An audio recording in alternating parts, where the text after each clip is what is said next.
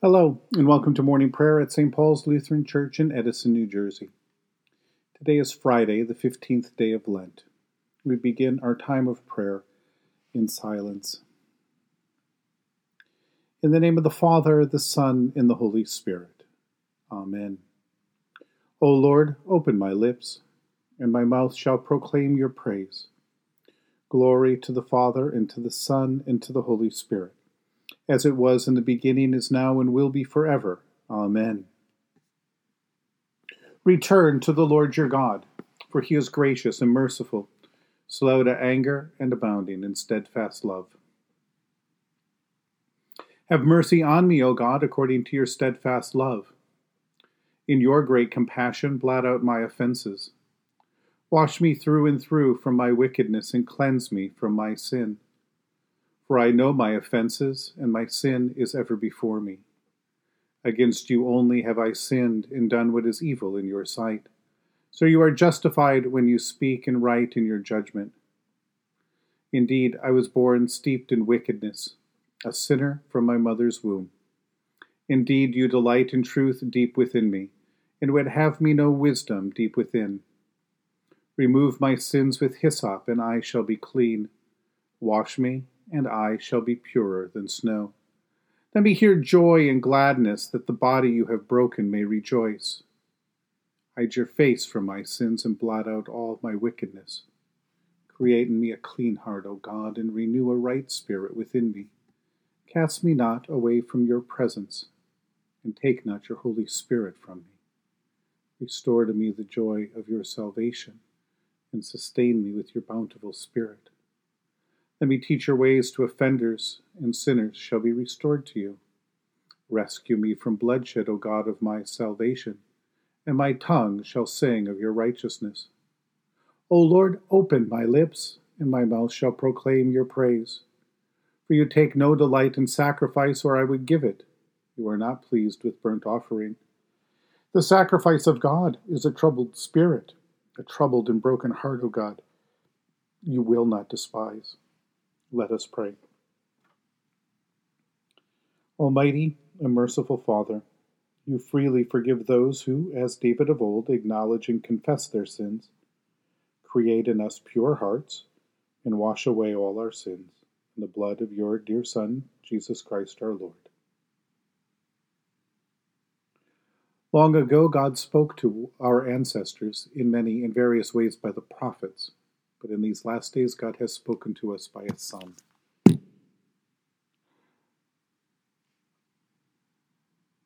A reading from Deuteronomy chapter 17. If a judicial decision is too difficult for you to make between one kind of bloodshed or another, one kind of legal right or another, or one kind of assault or another, any such matters of dispute in your towns, then you shall immediately go up to the place that the Lord your God will choose, where you shall consult with the Levitical priests and the judge who is in office in those days. They shall announce to you the decision in the case. Carry out exactly the decision that they announce to you from the place that the Lord will choose, diligently observing everything they instruct you. You must carry out fully the law that they interpret for you or the ruling that they announce to you. Do not turn aside from the decision that they announce to you, either to the right or to the left. As for anyone who presumes to disobey the priest appointed to minister there to the Lord your God, or to the judge, that person shall die. You shall purge evil from Israel. All the people will hear and be afraid, and will not act presumptuously again. So, what good is it to have judges if people refuse to abide by these judges' decisions, and if they do what's right in their own eyes? Justice, equity, and trust break down when people insist only on having things their own way and when they refuse to abide by the counsel of a wise judge. When we allow for a fair hearing and for peaceful resolution of disputes, then we make room also for God's love and mercy to be at work among us, bringing the community to us. And maybe this is why this final court of appeals that is being set up goes all the way into the presence of the temple to remind uh, both the judge and those who are having their cases heard that they are in God's presence, that all of these decisions are made according to the laws and commandments that God has set forward, all based on those foundations of loving the Lord your God with all your heart, with all your soul, with all your mind, and also loving your neighbor as yourself. And I think that's also why it's so important on the other side for the judges to be honest and to and to be chosen for that judge's ability to render wise and just decisions and to understand or to seek and continually pray for the Holy Spirit to rest upon the priests and those who are set aside to make these judgments. Because when judges compromise their integrity by taking bribes or showing a partisan partiality to one group over another, they cast a shadow over the whole system or, or, or infect uh, this distrust uh, into the whole system. Their dishonesty makes it difficult to trust their decisions and easy to question their motives. What is also interesting here is that there's this understanding that there's going to be disputes, even even bloodshed, even assault of, among different people, transgressions, and, and other kinds of serious charges. But there is a way that's set up to deal with all of this. But where the sin is the most serious, however, is where the sin threatens to destroy the trust and love that the whole system is based upon. When corrupt, where corrupt judges destroy trust, or where wealth and power ignore just decisions, or where, where people rebel and simply do what they can while others suffer what they must. The sins of individuals are serious, but the sins that corrupt the entire system that's been designed to contain and right those very sins to bring people together in God's love and love for each other.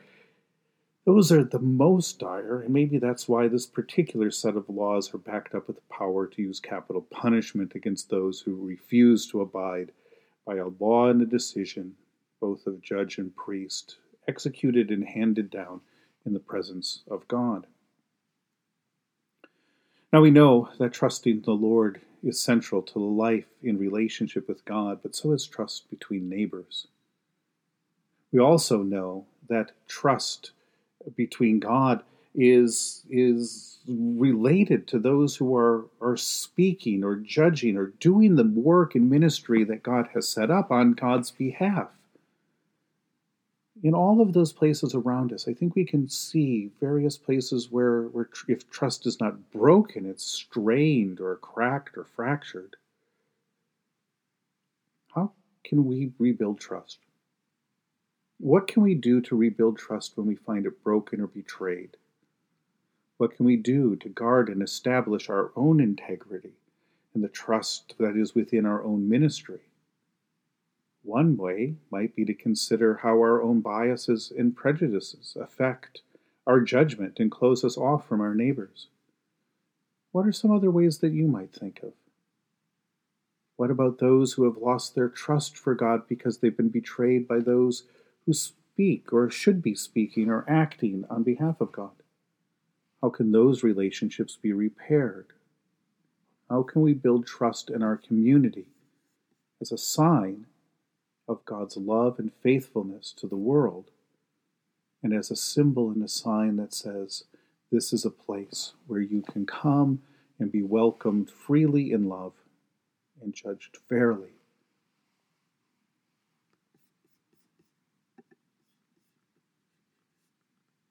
In the tender compassion of our God, the dawn from on high shall break upon us.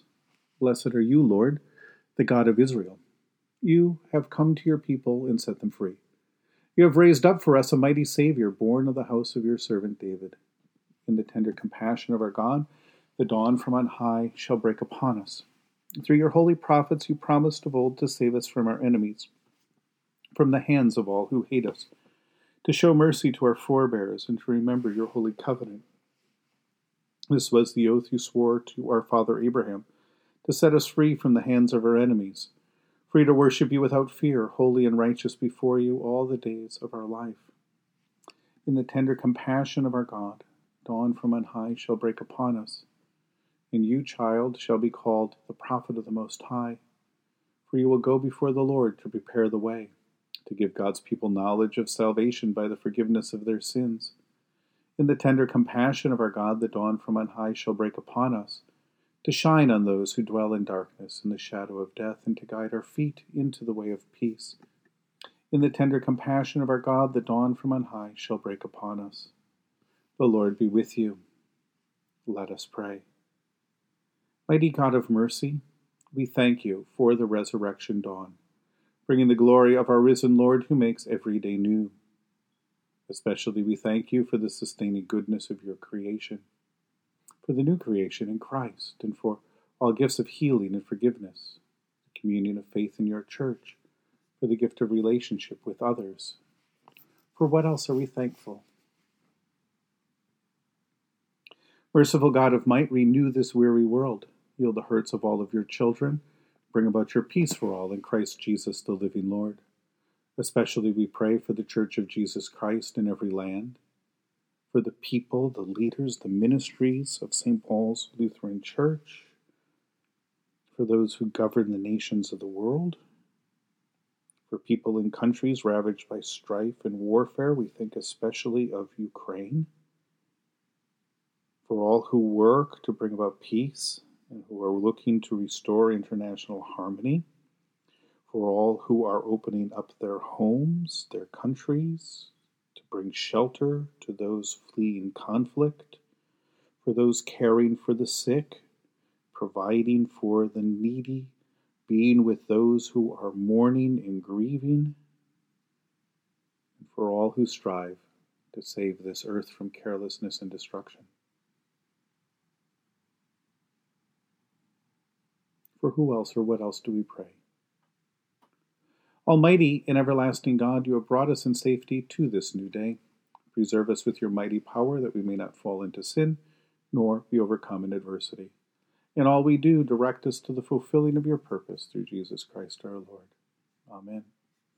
Lord, remember us in your kingdom and teach us to pray. Our Father, who art in heaven, hallowed be thy name. Thy kingdom come, thy will be done, on earth as it is in heaven. Give us this day our daily bread, and forgive us our trespasses as we forgive those who trespass against us. And lead us not into temptation, but deliver us from evil. For thine is the kingdom, and the power, and the glory, forever and ever. Amen.